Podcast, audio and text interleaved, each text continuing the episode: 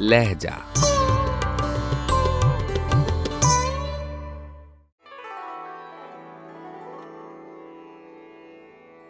غزل ناصر کاظمی، آواز و پیشکش راہیل فاروق۔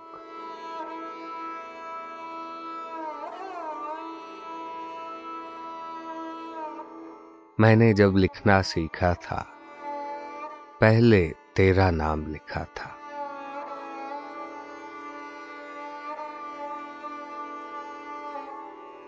میں وہ صبر سمیم ہوں جس نے بار امانت سر پہ لیا تھا۔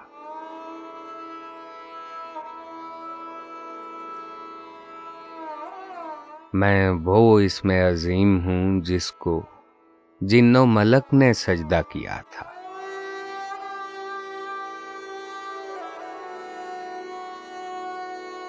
تو نے کیوں میرا ہاتھ نہ پکڑا؟ میں جب رستے سے بھٹکا تھا۔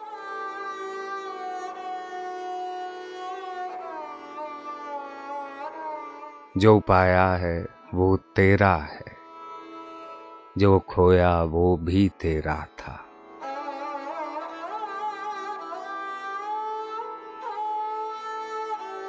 تجھ بن ساری عمر گزاری، لوگ کہیں گے تو میرا تھا۔